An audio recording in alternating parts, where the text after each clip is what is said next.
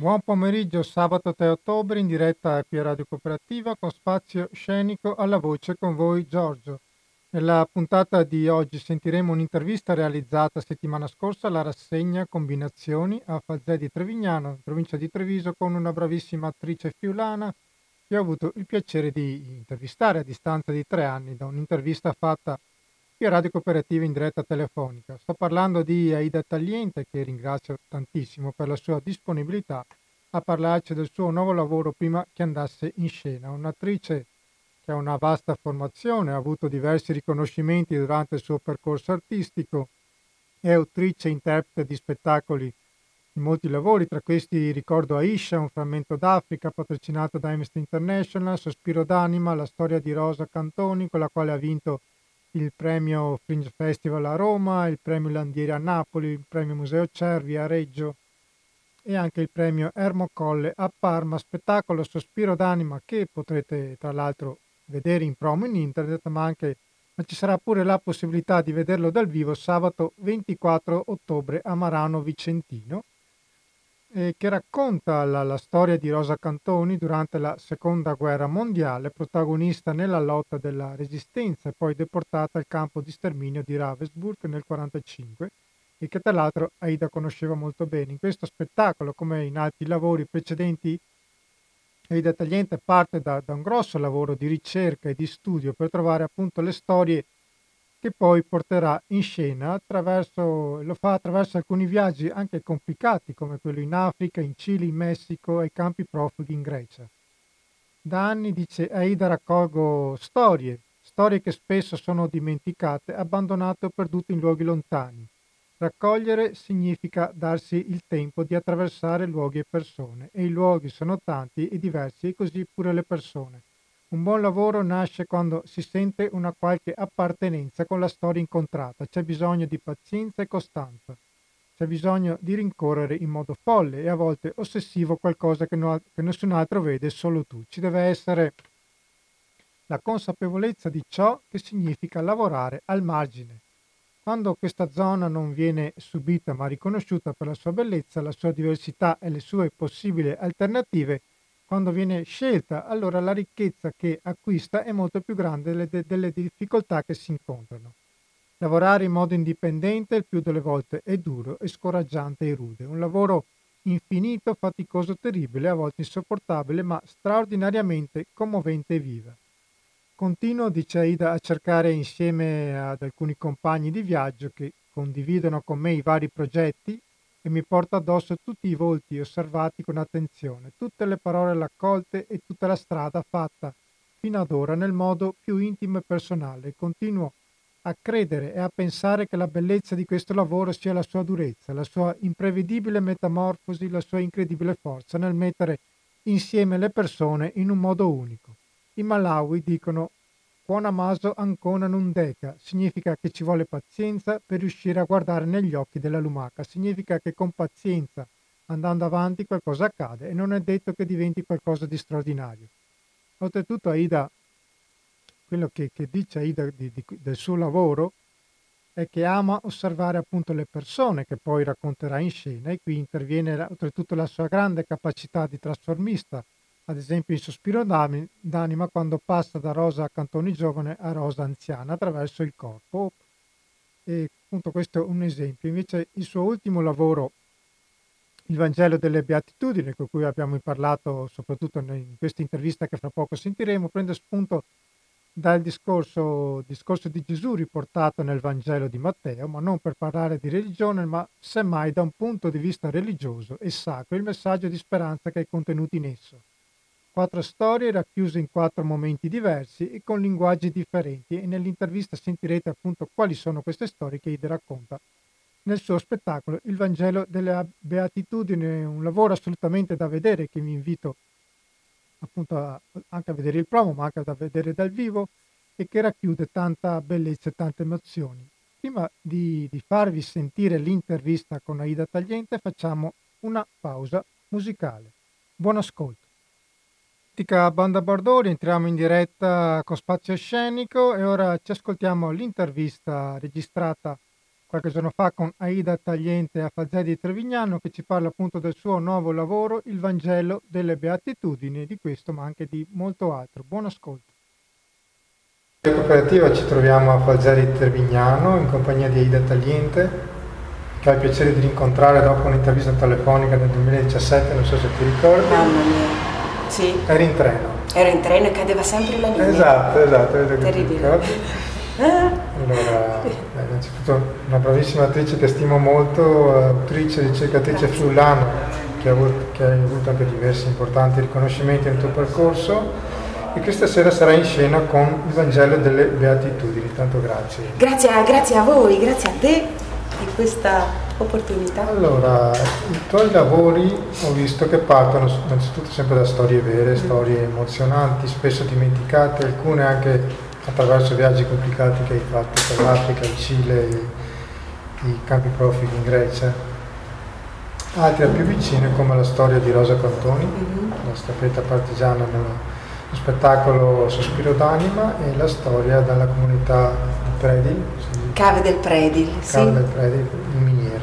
Minatori, sì. Quindi la tua fonte di ispirazione sono appunto queste storie dove tu sei anche brava a ricercarle, come ho visto e, e poi anche a, a, trasformarlo in lavoro artistico, diciamo che questa è la tua...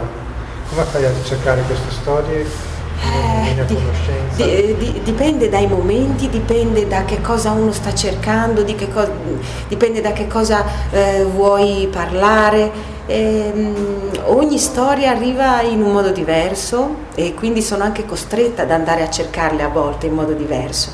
Alcune storie arrivano per caso, poi anche se il caso in realtà non è mai un caso, tu sei lì perché magari ti interessa eh, qualche cosa nello specifico hai la fortuna di incontrare una persona che porta proprio un'esperienza che parla eh, di qualche cosa che ti risuona personalmente. Questo ad esempio è stato il caso di Rosina, Rosa Cantoni, quando io tanti anni fa cercavo una storia nuova da raccontare dopo quella raccolta in Africa da Aisha, che era un'ex ragazza soldato che ho conosciuto, con cui ho lavorato. Quindi una nuova storia che è arrivata perché un giorno io per, miracolosamente l'ho sentita parlare, quindi è stata una grande fortuna.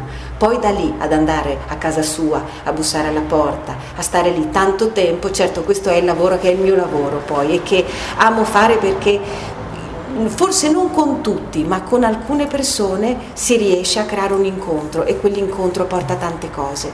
Lo stesso vale per la comunità di Cave del Predi, completamente diversa, una comunità molto difficile da avvicinare eh, ma io me ne, sono, me ne, sono, innamorata subito, ho subito provato molto affetto, molto, molta commozione per le singole persone, per le loro storie e, e quindi... Mm, Era una cava che stava per chiudere, giusto? Era una cava che, che è stata chiusa nel 91 e loro, prima di chiuderlo, la comunità dei minatori ha fatto un lungo sciopero di 17 giorni a meno 500 metri.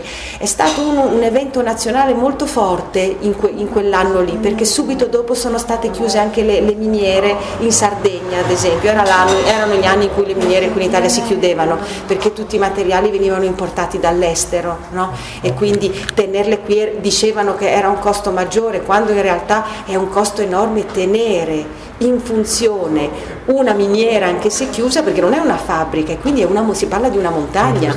Esatto, esatto. Quindi la comunità è stato un, un, incontro di tante miniere per me, perché? perché ognuno di loro aveva un tesoro da portare. È stato un lavoro difficilissimo, lungo, però è stato un, un è stato molto bello quando siamo riusciti, ma perché tutta la comunità che era divisa da anni in realtà si è riunita proprio per riuscire a fare lo spettacolo giù in miniera, quindi per un, per un frammento di secondi di distante quella comunità si è riunita per lo spettacolo. E questo mi fa pensare è stato molto emozionante perché mi fa un po' pensare a quello che successe anche a Maria Lai quando lei fece legarsi alla montagna no? Nel, eh, in, in, anni lontani. È riuscita a fare con l'arte quello che né la politica né la religione né niente erano riusciti a fare, ovvero sospendere le, le, gli screzi e gli orgogli di tutta la comunità e riunirla per un fine comune. Questo è successo, l'arte riesce a farlo, ci vuole tanta tenacia.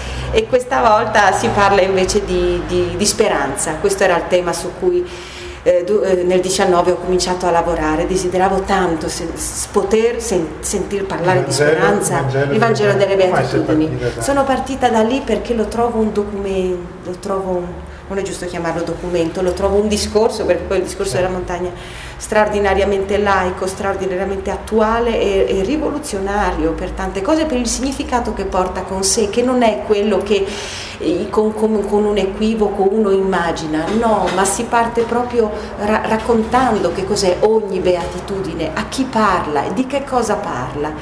E poi è chiaro che un lavoratore dello spettacolo che sta sul palco porta quello che a lui è caro e quindi anche in questo caso ehm, sono andata a cercare delle cose che a me parlavano tanto, sperando che diventassero universali, però sicuramente inizio con un quadro che è dedicato agli umili ai puri di cuore, che è molto personale, che è la mia famiglia e per la prima volta parlo un po' più di me, magari, no? che non di altri.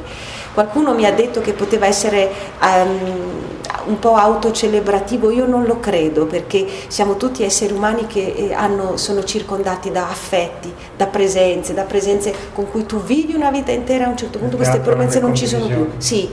E quindi io sono orgogliosa di portare i loro volti, non dico una parola, all'inizio parlavo molto in questo primo quadro, poi a un certo punto ho detto nessuna parola riesce a raccontare queste questi amori che io ho, che sono mia madre, mio padre, mia nonna, mio fratello, insomma tutta questa famiglia e quindi lascio tutto un po' alle immagini, a quelle che erano le loro caratteristiche mm, personali, anche di carattere, di sensibilità e quindi è un quadro un po' più astratto ma per me molto concreto in realtà.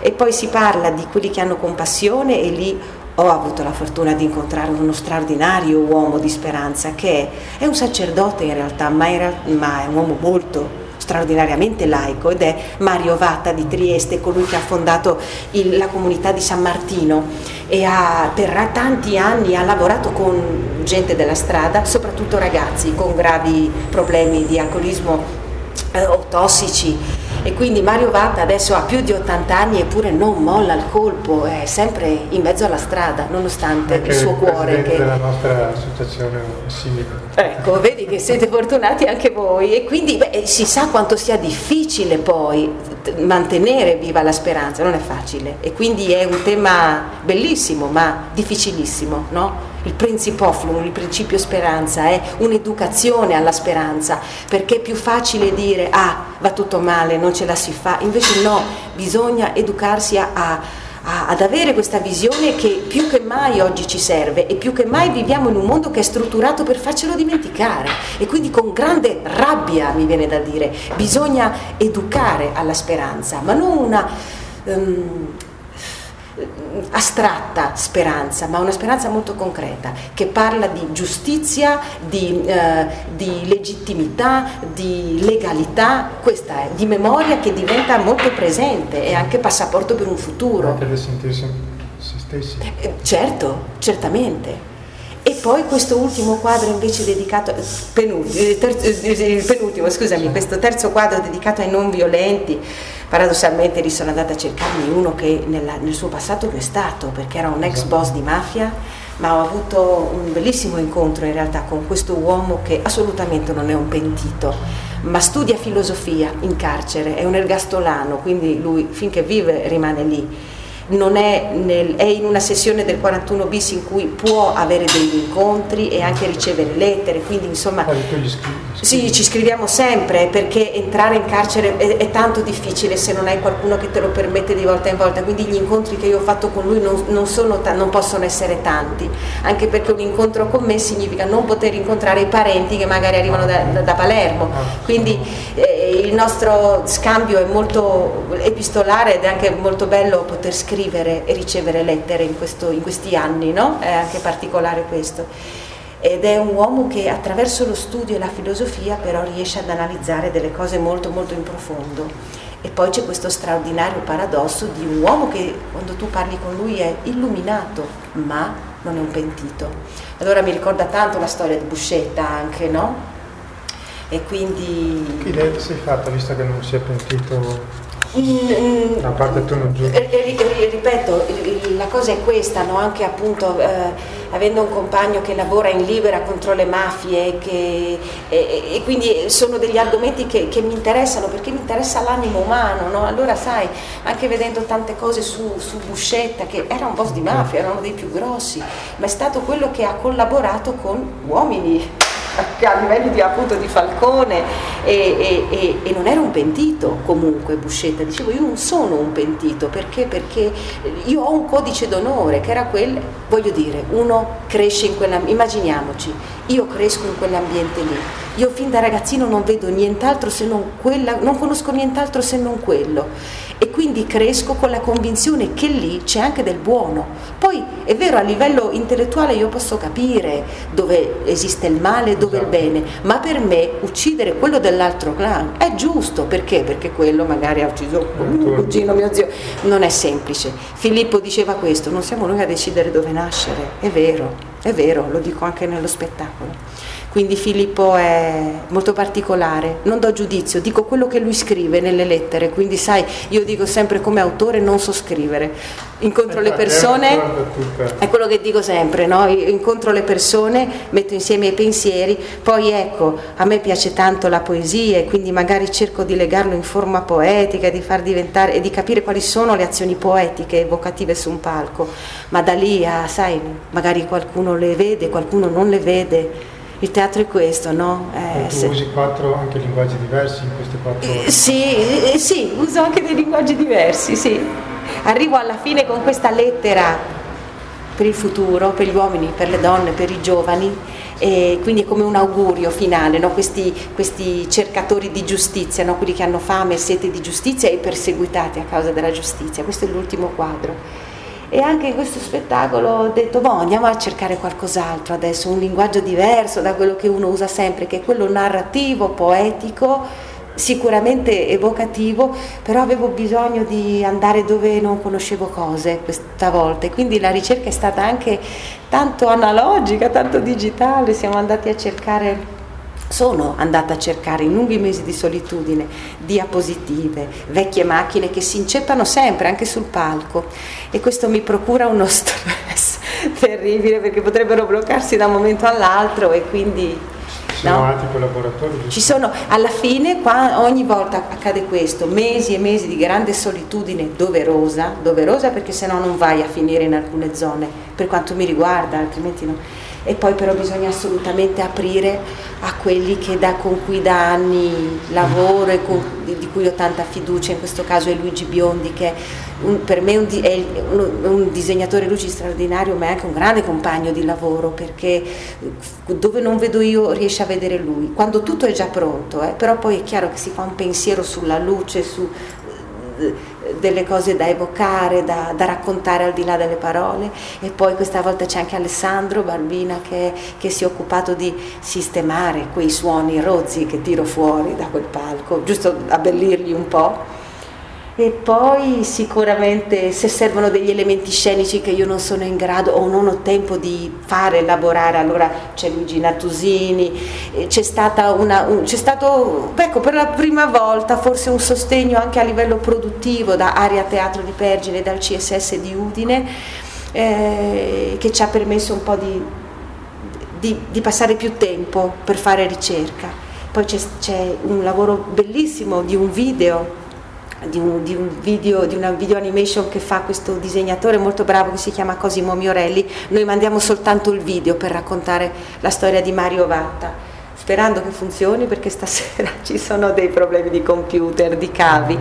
Questo è anche il problema di di quando tu vuoi utilizzare anche degli strumenti digitali analogici Ma insieme. La fa parte, del... fa parte di quello, poi l'analogico ha una sua anima e quindi fa delle cose che tu non ti aspetti e allora ogni tanto è difficile, nei momenti peggiori, è tanto difficile dialogare. Io ho grande stress quando fa, amo questo spettacolo, Bello. ma mi fa sputare sangue. Detto, oh, leggevo che hai lavorato 12 ore al giorno. Tante, sì, ormai sono arrivata a dei livelli di grande tenuta durante, in sala prove. Mi piace curare proprio al minimo del tempo. Sì, tanto. Eh, poi è chiaro, con tante ore, con tante, uno dovrebbe avere sempre le cose perfette, ma ecco come sta succedendo qui, e in altri posti. Ormai io non mi stupisco più di niente, mi dispiace tanto no? quando si va nei teatri, che questo è un teatro piccolino, quindi magari non ci sono tante possibilità tecniche, no? per questo ci sono più problemi, ma ti assicuro che anche in teatri strutturati, stabili, più grandi, dove ci dovrebbe essere una cura assoluta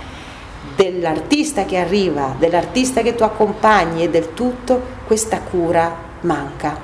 Allora, è molto bello perché io lo faccio, eh, perché l'abbiamo fatto tutti, io e tutti i miei colleghi, è molto bello poter girare. No, eh, parlare come è successo quest'estate di, di, di, della tutela del settore spettacolo, ma io ti assicuro che se non sono prima di tutto i lavoratori dello spettacolo ad avere tutela per il proprio lavoro, parlo anche degli organizzatori, eh, perché molti organizzatori non sanno effettivamente qual è il lavoro Bisogna, su palco. Bisogna. Hai capito? E allora tu glielo dici, ma glielo dici non perché sei un presuntuoso, ma gli dici quello spettacolo lì ha bisogno di quelle cose lì, non puoi farlo all'esterno perché basta un rumore che non crei le cose. Molti organizzatori ti dicono, eh, sono 40 anni che noi lavoriamo, non, ne, non, non, importa se tu sei 40, io 20, lui 60, l'importante è che si deve lavorare insieme perché, perché quel, quella roba che si fa sul parco lì è molto effimera. Allora o accadono delle cose, ma accadono perché sono delle cose che vanno a muovere dei sentimenti, a far vivere un'esperienza a chi è lì con te, che è il pubblico, no? E che non è un, un fruitore passivo, è lì con te. E il pubblico fa accadere delle cose se vuole.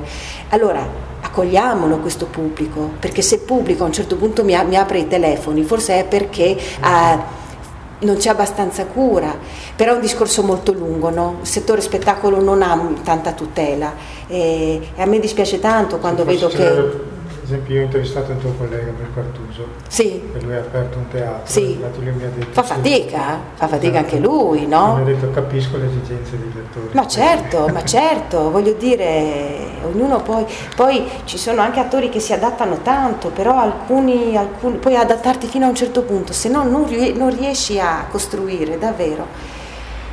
Ora il pubblico, eh, parlo di questo pubblico perché è particolare, nel senso che mh, mm, per noi stessi chi fa questo mestiere qua lo deve fare con grandissima serietà, ci deve mettere tutto quello che può. Poi non si è sempre perfetti perché gioca la stanchezza, gioca, giocano tante cose. Tanto, tanto, il fatto che appunto la tutela non c'è, giocano tante cose, però io credo che un artista uno lo capisce quando è generoso, quando vuole star lì con te il pubblico, erano anni che si lavorava non tanto bene sul palco perché il pubblico era un pubblico molto disattento, molto distratto, molto poco lì con te. Da quando è successa questa chiusura, la qualità dell'ascolto del pubblico è cambiata tantissimo e io me la godo finché dura, spero che duri ancora un po'. Ho paura che tra... la mancanza. Mm, guarda, io da, da quest'estate quando siamo ritornati sul palco dopo una chiusura è stato molto commovente perché le cose le facevano accadere loro, eh. erano lì con te e quindi mm, è tanto bello questo perché tu ti senti che sei protetto da loro, non che sei lì a, a parlare a chi. Speriamo che lo abbia capito per qualcuno più in su. Eh, lì è sempre un problema, è, eh, il problema è quello lì, Infatti che se in su non capiscono non andiamo da nessuna parte. Le soluzioni che davano erano teatro in streaming, queste cose qua. No, non è possibile. No, non è possibile. No, il teatro è un'esperienza condivisa, è un rituale, non puoi farlo in streaming, è solo un palliativo che non serve a niente. Ma questo sta ad indicare che forse non lo sapevo. Questo sta ad indicare che se ci fosse veramente la tutela e la comprensione di questo mestiere ci si renderebbe, ci si renderebbe conto di che risorse risorsa è questo lavoro, che risorsa culturale, che, eh, che, port- che, che, strumento portatore di benessere, di bellezza, di cultura. Ehm, eh, davvero ci si renderebbe conto di questo, bisogna andare in quella direzione lì, l'unica salvezza, se non andiamo lì, a quella cura lì, non andiamo. Ecco. Ho trovato sul tuo blog una frase mm che mi è piaciuta molto mm. sull'arte. Mm. Dove scrivi l'arte difende la libertà, l'arte sceglie, esplora, costruisce partendo da un movimento personale, intimo profondo, non chiude mm. le ferite, le apre, mm. crea relazioni, sceglie i luoghi, tendi i fili. Mm. Ripeto, quando io ho il buio davanti e arriva qualche cosa che mi accende uno spiraglio di luce, lo dico perché è quello che, che, che c'è in questo spettacolo, quello è, quello è consolo, quello è eh, una commozione straziante nel dire che ok c'è una speranza per e quindi se l'arte porta a questo è, è forte. Mm, mi, mi, ho questa frase in testa di una ragazza che dopo che facevamo la prima del, delle beatitudini mi scrisse una lettera, una mail, una ragazza che ho visto qualche volta, così non, non la conosco bene, mi disse, bene, Aida, sono entrata in quel teatro che ero morta perché forse le era successo qualche cosa a casa, non, non, so bene che cosa. Mi ha detto io ero morta, sono uscita da quel teatro e io sono tornata in vita. E quindi l'arte fa quello che le pare a ognuno di noi. Magari qualcuno mi ha anche detto quella sera, oh io non sono entrato in quella faccenda lì, oppure un altro mi ha detto, ma che belle quelle parole, un altro mi ha detto, è bellissimo tutto, però è meglio se stesse la in bocca dall'inizio alla fine. E quindi ognuno fa quello che gli pare, ma quello che gli pare. Eh, cioè l'arte fa, fa quello che deve fare, uno riceve come riceve. Eh. Poi la cosa bella di te è che sei un abile trasformista, oltre a, oh. a raccogliere le storie, tu eh, sei brava anche a, a ah, osservarne. Osservo. Sì, perché sto tanto con la gente. Quindi Penso sì. ad esempio a Sospiro d'anima. Sì, sì, sì. Questo sta... passare da, da, rosa sì, giovane sì. ad anziana. boh, la rosa giovane boh, è un immaginario, ma la rosa anziana era quella lì, ma era proprio quella lì. Ma Dio, la, go- la gobba magari aveva una forma diversa, ma era quella lì, era, ho delle registrazioni e sì sì, era, ho de, delle persone che la conoscevano, che sì sì, sono stupite di questa mimesi. E beh, ma sono stata tanto con lei, proprio tanto tanto. Anche il suo era un messaggio alla fine di speranza, uh, altro che, mamma mia, mamma mia, ma lo sono tutti in realtà, lo sono tutti. Non ho ancora fatto uno di quegli spettacoli dove dici ok era finito tutto, ancora non sono per fortuna arrivata a, quel, a quella fase lì, boh, magari ci passerò, chi lo sa, però boh, non lo so, non lo so, vediamo come andrà, come andrà. Ok, sì. Grazie a te, grazie a voi tutti, grazie di questa Sei lunga date venete per il Vangelo? Eh, per il Vangelo no, ma per Sospiro d'anima sì. Okay, Siamo a Marano Vicentino, che non so bene, bene dove sia, eh, forse vicino a Vicenza. Vicenza sì. Siamo a fare Sospiro d'anima lì il 24 ottobre. Okay, e poi okay. il Vangelo va i primi di dicembre, il 3 dicembre a, a, a Trieste, al Teatro. Miela. E dobbiamo recuperare un Napoli anche, che, che l'abbiamo perso al tempo del lockdown, cioè è rimasto congelato e bisogna rincastrare, tu, eh, è difficile ricande, eh, rifare il calendario. Le pubbliche nel, nel, tuo sito? Sì, sì, nel sito e anche in Facebook, sì, sì, quelle sono le... sì. Perfetto, eh, grazie sì. mille. A te vado a pulire il palco, a proposito, anzi adesso chiedo anche il detersivo.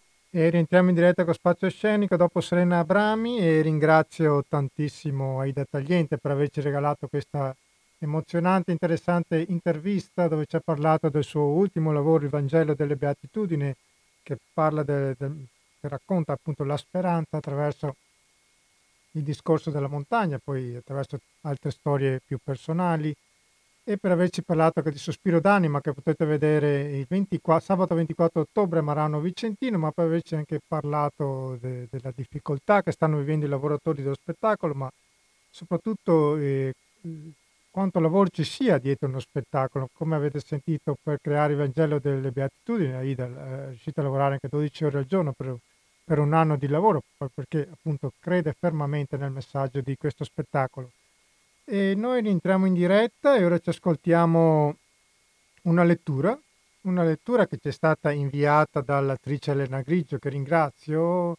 Elena Grigio, tra l'altro, a maggio scorso, se vi ricordate, abbiamo fatto sentire un, in una puntata intera il racconto L'assalto del grande convoglio di Dino Buzzati, letto appunto da Elena Grigio, che trovate anche nel podcast di Spazio Scenico sul sito www.radiocooperativa.it. Andate nel di ascolto delle puntate trovate questa lettura dell'assalto del grande convoglio. Questa che ascoltiamo ora invece è una lettura più breve e molto diversa, si intitola Il Corvo poesia scritta da Edgar Allan Poe nel 1845, la principale pubblicata nella raccolta Il Corvo e altre poesie, pubblicata per la prima volta il 29 gennaio del 1845 sul giornale New York Evening Mirror, famoso per la sua musicalità e l'atmosfera sovrannaturale, appunto questa poesia narra la, la cupa vicenda di un amante ancora in pena per la sua amata morta che mentre medita su, su un grande volume a mezzanotte,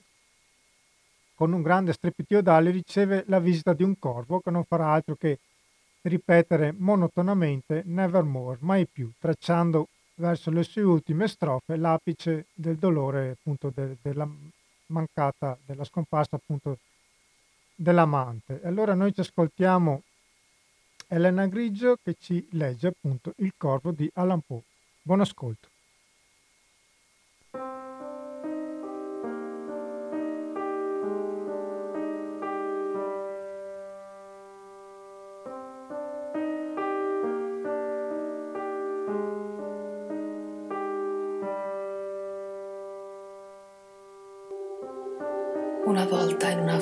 Mezzanotte mentre meditavo, debole e stanco, sopra ad alcuni bizzarri e strani volumi d'una scienza dimenticata, mentre io chinavo la testa, quasi sonnecchiando, d'un tratto sentii un colpo leggero, come di qualcuno che leggermente picchiasse, picchiasse alla porta della mia camera.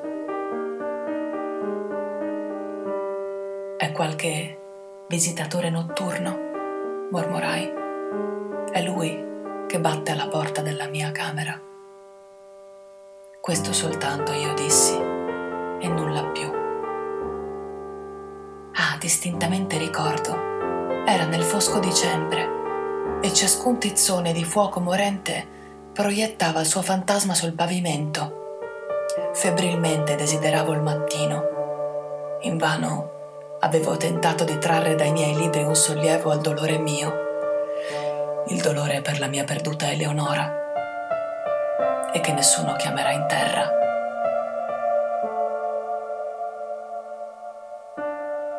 Il dolore per la mia perduta Eleonora, e che nessuno chiamerà in terra mai più. E il serale triste fruscio di ciascuna cortina purpurea mutò in tre battiti distinti, facendomi trasalire. Sicché in quell'istante, per calmare i palpiti del mio cuore, mi dissi inquieto, è qualche visitatore notturno che chiede supplicando d'entrare alla porta della mia stanza. È un qualche tardivo visitatore che supplica d'entrare alla porta della mia stanza, e questo soltanto e nulla più. Ma in un istante la mia anima divenne forte e non esitando più a lungo, Signore, dissi, o oh Signora, veramente io imploro il vostro perdono, ma il fatto è che quasi al sonno mi ero abbandonato e voi picchiaste così leggermente, così lievemente bussaste, bussaste alla porta della mia camera, che io ero poco sicuro d'avervi udito. E a questo punto, a questo punto, aprì interamente la porta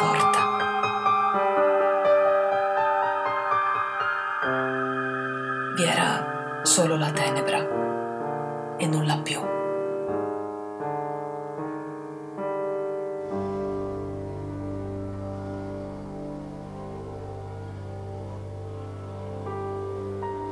Scrutando in quella profonda oscurità rimasi a lungo, stupito, impaurito, sospettoso, sognando sogni che nessun mortale mai ha osato sognare ma il silenzio rimase intatto e l'oscurità non diede nessun segno di vita. E l'unica parola detta lì in quell'istante fu la sussurrata Eleonora.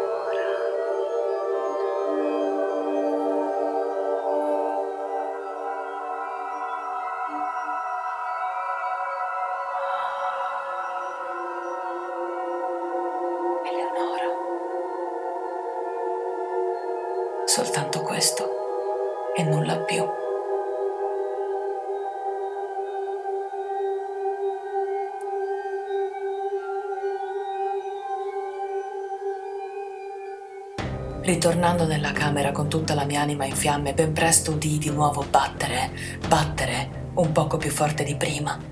Certamente dissi, certamente è qualche cosa al graticcio della mia finestra. Io devo vedere, certo, che cosa sia, esplorare questo mistero.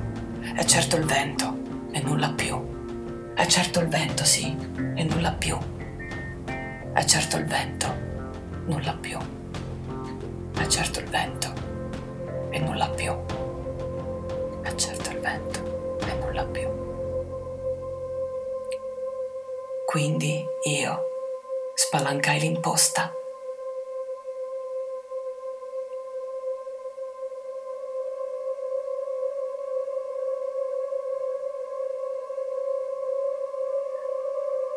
Fu con molta civetteria, agitando le ali, che s'avanzò un maestoso corvo dei santi giorni d'altri tempi.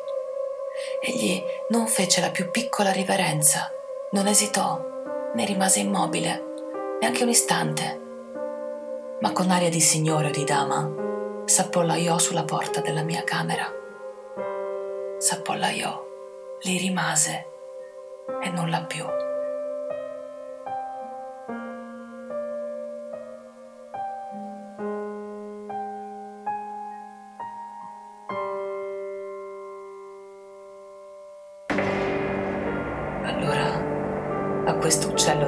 Che indusse la mia triste fantasia a sorridere con la grave e severa dignità del suo aspetto, io dissi, sebbene il tuo piumaggio di pece sia tagliato e raso, tu non sei certo un vile, orrido, torvo e antico corvo errante giunto dalle spiagge della notte. Dimmi avanti qual è il tuo nome, signorile certamente, sulle spiagge della notte. Disse il corvo. Nevermore mai più. Mi meravigliai molto udendo parlare sì chiaramente questo sgraziato uccello, sebbene la sua risposta fosse poco sensata, fosse poco a proposito, poiché non possiamo fare a meno d'ammettere che nessuna vivente creatura umana mai, finora, fu beata dalla visione di un corvo sì nobile sulla porta della sua camera dal nome mai più. Ma il corvo appollaiato solitario sul placido busto, proferì solamente quest'unica parola, come se la sua anima in quest'unica parola avesse forma. Niente di nuovo egli pronunciò, nessuna penna egli agitò finché, in tono appena più forte di un mormorio stanco, io dissi, altri amici mi hanno abbandonato. Domani anche lui mi lascerà come le mie speranze che mi hanno già abbandonato. E allora l'uccello ancora disse, mai più.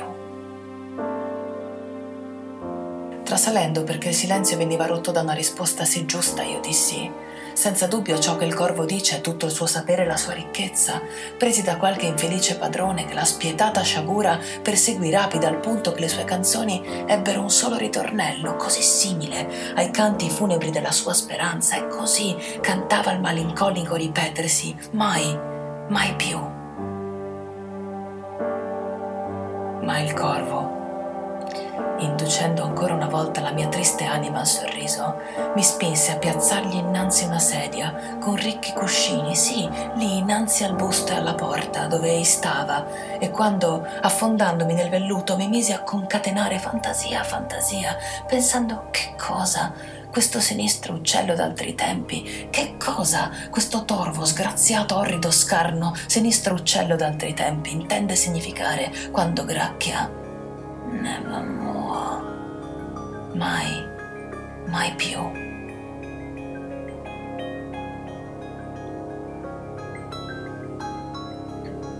Così sedevo, immerso a congetture, senza rivolgere una sillaba all'uccello, i cui occhi infuocati ardevano ora nel mio intimo petto. Io sedevo lì, pensando tutto questo ed altro ancora, con la testa reclinata adagio sulla fodera vellutata del cuscino su cui la lampada. La lampada guardava fissamente. Oddio. Quella fodera di velluto viola. Eccolo il pensiero, il pensiero che torna. Che la lampada guardava fissamente. Leonora, mia regina, non la guarderà mai. Mai più.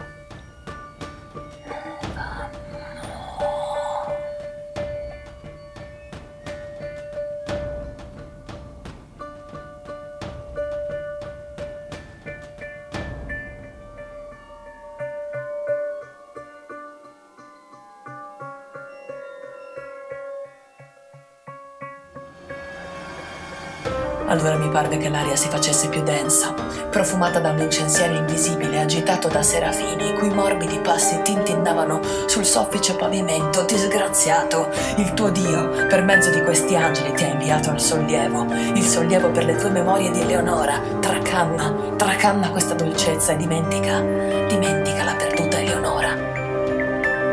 Disse, disse, disse il corvo, mai, mai mai più. Profeta, io dissi, creatura del male, certamente profeta, sii tu un corvo, un dannato demonio, sia che il tentatore l'abbia mandato, sia che la tempesta t'abbia gettato qui a riva, desolato ma ancora indomito su questa terra incantata, in questa via dell'orrore abbracciata, dimmi, in verità, ti scongiuro, vi è, vi è un balsamo in Galad, dimmi, dimmi, ti prego. Disse il corvo, mai più.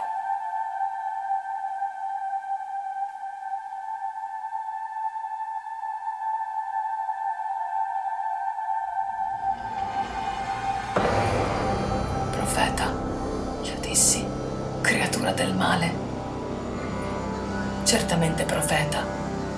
Sii tu uccello, demonio, per questo cielo che si incurva su di noi, per questo Dio che tutti e due adoriamo. Di a quest'anima oppressa dal dolore, se nel lontano Eden essa abbraccerà mai una santa fanciulla che gli angeli chiamano Eleonora.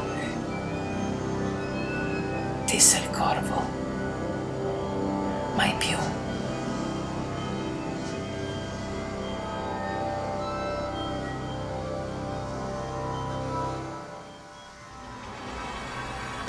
Sia questa allora la parola del nostro addio, dannato uccello, corvo, demonio.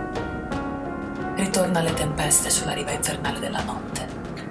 Non lasciare nessuna piuma nera come traccia della menzogna che la tua anima ha proferito. Lascia inviolata la mia solitudine, sgombra il busto sopra la mia porta.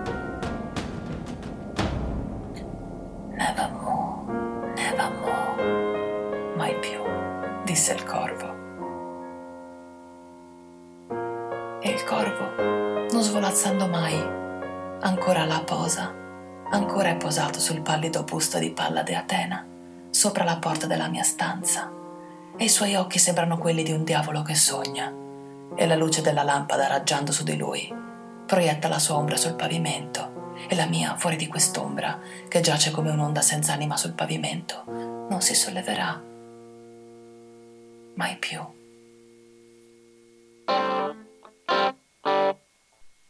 E rientriamo in diretta con Spazio Scenico. Ringrazio di cuore Elena Grigio per la lettura Il Corvo. E io vi ricordo che siete all'ascolto di Radio Cooperativa, la nostra emittente libera. Noi non abbiamo sponsor commerciali, viviamo grazie al contributo volontario di tutti noi conduttori, tutti i tecnici, tutte le persone che lavorano in radio. E per riuscire a mantenere eh, viva Radio Cooperativa abbiamo bisogno anche de, di voi, del vostro aiuto. Per chi può aiutarci, noi abbiamo un conto corrente che è il numero 120 82 301 intestato a Cooperativa Informazione e Cultura via Antonio da Tempo 235 131 Padova. Oppure andate semplicemente nel sito www.radiocooperativa.org trovate tutte le modalità per aiutare la radio. Anche attraverso il 5 per 1000 c'è questa appunto possibilità per aiutarci. E prima di salutarvi vi ricordo alcune date teatrali di questi giorni. Partiamo da, da questa sera, Auditorio Veneto, Parco Fender, Erika Boschiero e Vasco Mirandola con il bellissimo lavoro Alberi. Andiamo sempre a questa sera annuale, c'è annuale in provincia di Venezia, Giobbe Covatta con 6 gradi alle 20.45 Andiamo a Marano Vicentino, sempre questa sera Paolo Benvenu in concerto all'Auditorium di Marano Vicentino col suo ultimo album. Poi domani, domenica 4 novembre, a Onedi Fonte alle 19.30 al Palla Fonte. Lo spettacolo Stea con Andrea Pennacchi e Alessandra Quattrini, che tra l'altro è stata nostra ospite la scorsa puntata, appunto per parlarci di questo lavoro. E vi ricordo che dall'8 ottobre ritorna la rassegna Arti Inferiori all'MPX qui a Padova ci sono artisti importanti da Giuliano Musso alle Germanio e tra l'altro ci sono anche degli incontri pomeridiani con gli artisti alle 18.15 prima appunto degli spettacoli serali delle 21 quindi consultate la rassegna arti inferiori Noi siamo ormai in finale di, di puntata di Spazio Scenico e io vi voglio salutare con un'altra, con un'altra brevissima lettura, è una poesia di Gianmarco Busetto, poeta, attore scrittore che lavora allo Spazio Farma Mestre. Questa è tratta dal suo lavoro anche alle anate d'allevamento, d'altronde migrerebbero in autunno, un, un, lavoro di poesia e musica che, che mi ha regalato a giugno quando è venuto qua in studio, lo ringrazio di cuore. Quello che ci ascoltiamo adesso è la traccia numero 4 che si intitola Quel maledetto pezzo di cielo e subito dopo Gianmarco Busetto sentirete come sempre la nostra sigla finale, non farti vedere di Maria Roveran, impegnata attualmente con lo spettacolo Come Out a Milano e a Torino. Da Giorgio un abbraccio a tutti voi all'ascolto, vi ringrazio di essere stati con noi, rimanete in ascolto di Radio Cooperativa e aiutateci, se potete, a tenere viva la, la radio. E ora la poesia di Gianmarco Busetto, scritto dopo la nostra sigla finale Non farti vedere. Grazie a tutti voi all'ascolto e buon pomeriggio. C'è qualcosa di Chopin.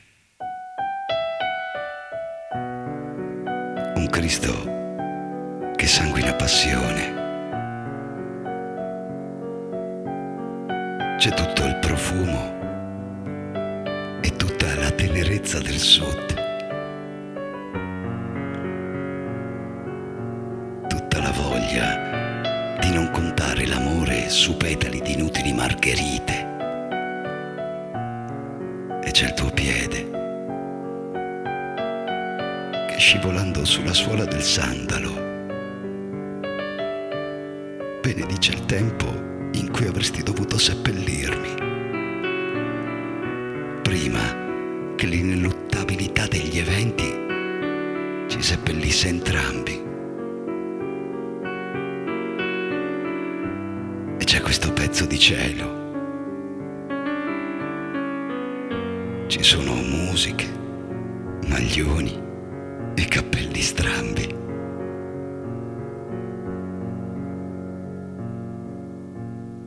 guerra da dichiarare al destino e c'è il coraggio di combatterla. C'è qualcosa di rosso, di caldo e qualcosa di meravigliosamente indecente.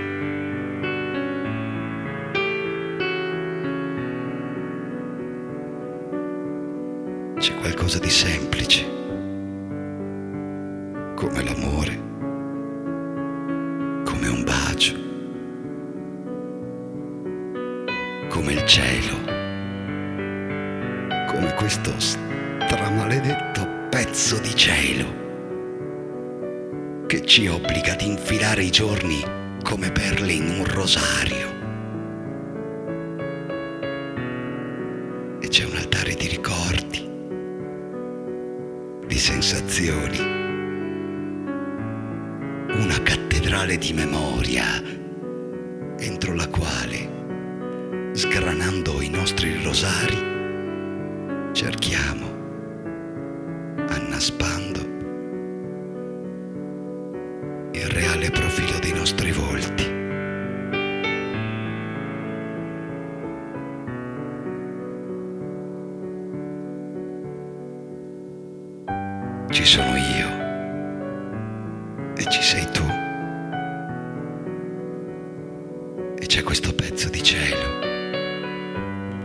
che ci separa,